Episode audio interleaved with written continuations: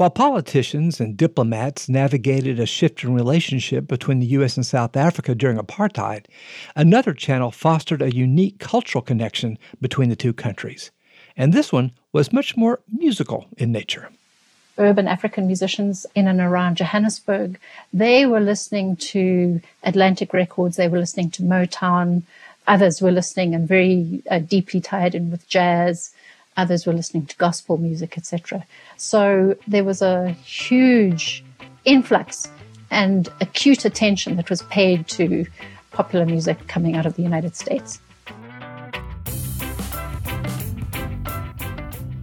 Louise Meintjes grew up in South Africa during the 1970s and 1980s. Her family lived in Pretoria, the administrative capital of the country outside of Johannesburg. Growing up, she learned to play classical music on the violin, but she says a range of pop music swirled around her. There was lots of other music going on around me, and both on the radio, in the streets, in the backyards, in the suburbs. And that was the most magnificent, compelling African popular music. Louise has spent her career as an ethnomusicologist, studying various kinds of South African music. She's also researched links between South African and American music. She says popular American music could often be heard over the radio, but the radio was a complicated device in apartheid South Africa. Embedded in its frequency was something more conniving than just a broadcast of the latest hits. Well, radio has been absolutely crucial to the sort of structuring of apartheid, that radio during apartheid was state-owned, state-regulated, music was censored, radio stations were divided on the basis of language. You know, it was both a tool for the apartheid state and also a source of great pleasure for a lot of South Africans who heard music through the radio. So the state was trying to use radio to divide people, segment various geographic and racial other identities. Did people try to circumvent that with music? Yes, not necessarily deliberately so. The style such as Mbaqanga, for instance, which was this kind of soul-inflected garage band style.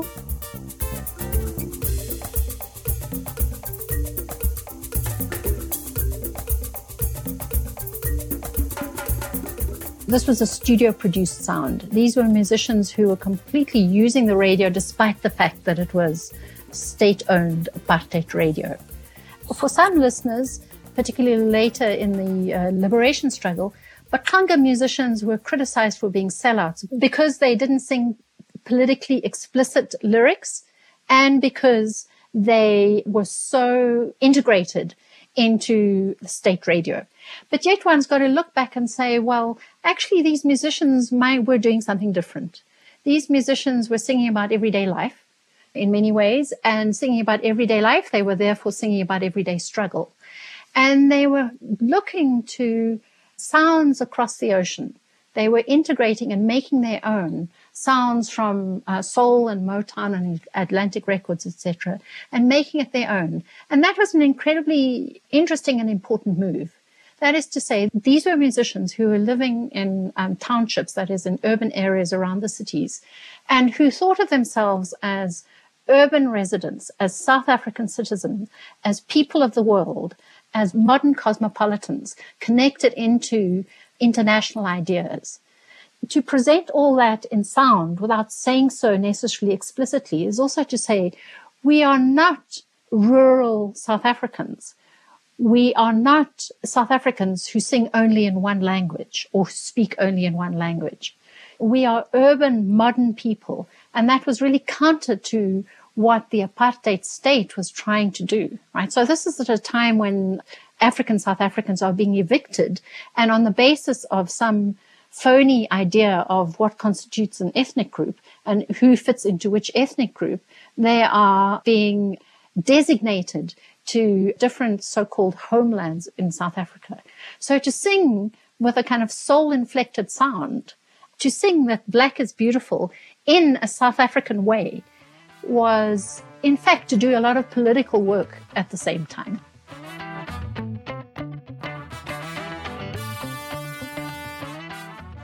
Now, while many South African musicians perform within the confines of the state-owned system, Louise says some big-name artists chose to resist apartheid and endured the consequences.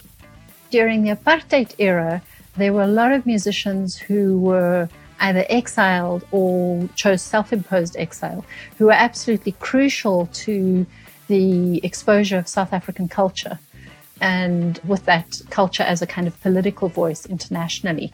These are musicians like Abdullah Ibrahim, Hugh Masekela, Miriam Makeba, and others. And the key kind of places that these musicians went to were London or New York. And in terms of the US connection there were American musicians who were crucial to enabling these South African figures to integrating into a US musical life. People like Harry Belafonte and Duke Ellington, for instance. And, you know, I know Hugh Masekela had big hits. Did that matter in this effort? Was that kind of a way of validating South African musicians, or did it seem a diversion, or how would you describe it? I think it was absolutely crucial to validating South African music and making an international world aware of South African music and of South African music as a thoroughly modern music. No, I mean, Hugh Masekela's 1968 hit Grazing in the Grass, which was kind of an Afrofusion piece, was very exciting for South Africans. I still turn it up today, too, you know. It's great, isn't it? Yeah, it really. Yeah. And that set of musicians kind of set the stage for later discussions about South African music or later exposure of South African music. And in the mid-1980s, in the wake of musicians like Hugh Masekela's success, South African music gained exposure from a global audience thanks to one album in particular, Paul Simon's Graceland. The seminal work features a vibrant mix of pop, rock, and South African styles. During its recording, Paul Simon collaborated with several South African bands like the Boyo Boys and Ladysmith Black Mambazo. It was a big commercial success and won Album of the Year at the Grammys in 1987. But Graceland's recording and release was engulfed in the political turmoil of the era. The album came out in 1986, while American artists were wrapped up in a cultural boycott of South Africa implemented by the United Nations. Paul Simon's entry into South Africa was really complex for a lot of people. You know, there were a lot of people who were intrigued and interested in the creative experimentation. You know, it was a big deal in the States. What was its reception in South Africa? It had a most fascinating reception. It was greatly loved by many South Africans. And there were also South Africans who boycotted it. There were South Africans who felt that it was a sellout record. What have been the consequences on South African music of that album? I mean, you know, in some ways it's kind of like English musicians taking African-American music, you know, so redoing it and giving it back to Americans. Here are cases of Americans taking South African music and kind of remixing it and giving it back. Did it have consequence on the shape of South African music? It had some very immediate consequences of, you know, such a beautifully produced album. There were musicians, of course, who imitated the sounds. There were Iscatamiya choirs like Ladysmith Black Mambazo, other choirs like Ladysmith Black Mambazo who began singing more closer to the sound of Black Mambazo than perhaps they had been before. So they were the sort of typical kinds of influence of a great album where all sorts of musicians were inspired by the sound and took up some of the sound into their work. Another thing I think the Graceland album did was bring attention to the well-known fact in South Africa of the melodic bass and of the emphasis of the bass in South African music. And that was largely because Paul Simon worked with this magnificent bass player, Bagiti Kumalo. His bass lines, I think, just really brought attention to bass lines of a lot of South African music and the way they very often kind of the melodic lead. So there were lots of kind of musical influences. Were there political influences? In the long run, I think that all passes and what remains is the sound. So here in the 1980s, there was a lot of concern in the United States about boycotting South Africa, including a cultural boycott, and a lot of, anguish about, what was the right thing to do. What was it like at the other end of that? What effect did the cultural boycott have in South Africa?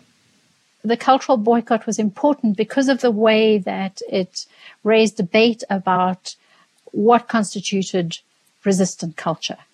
But of course, culture can never be contained. However sophisticated a cultural policy might be, you're never able to actually contain and constrain creativity and cultural production. What was more constrained was the circulation of musicians themselves. And so how would South African musicians be affected by this? Did it kind of limit their opportunities as well? It wasn't designed to do so, but to an extent it did. It perhaps enabled musicians who were explicitly political in their message. But there's so much music which, while not explicitly political, still did important work, even if it was sort of implicated in apartheid structures, such as, for example, the radio. It still did important work expressing South Africans' points of view and enabling them.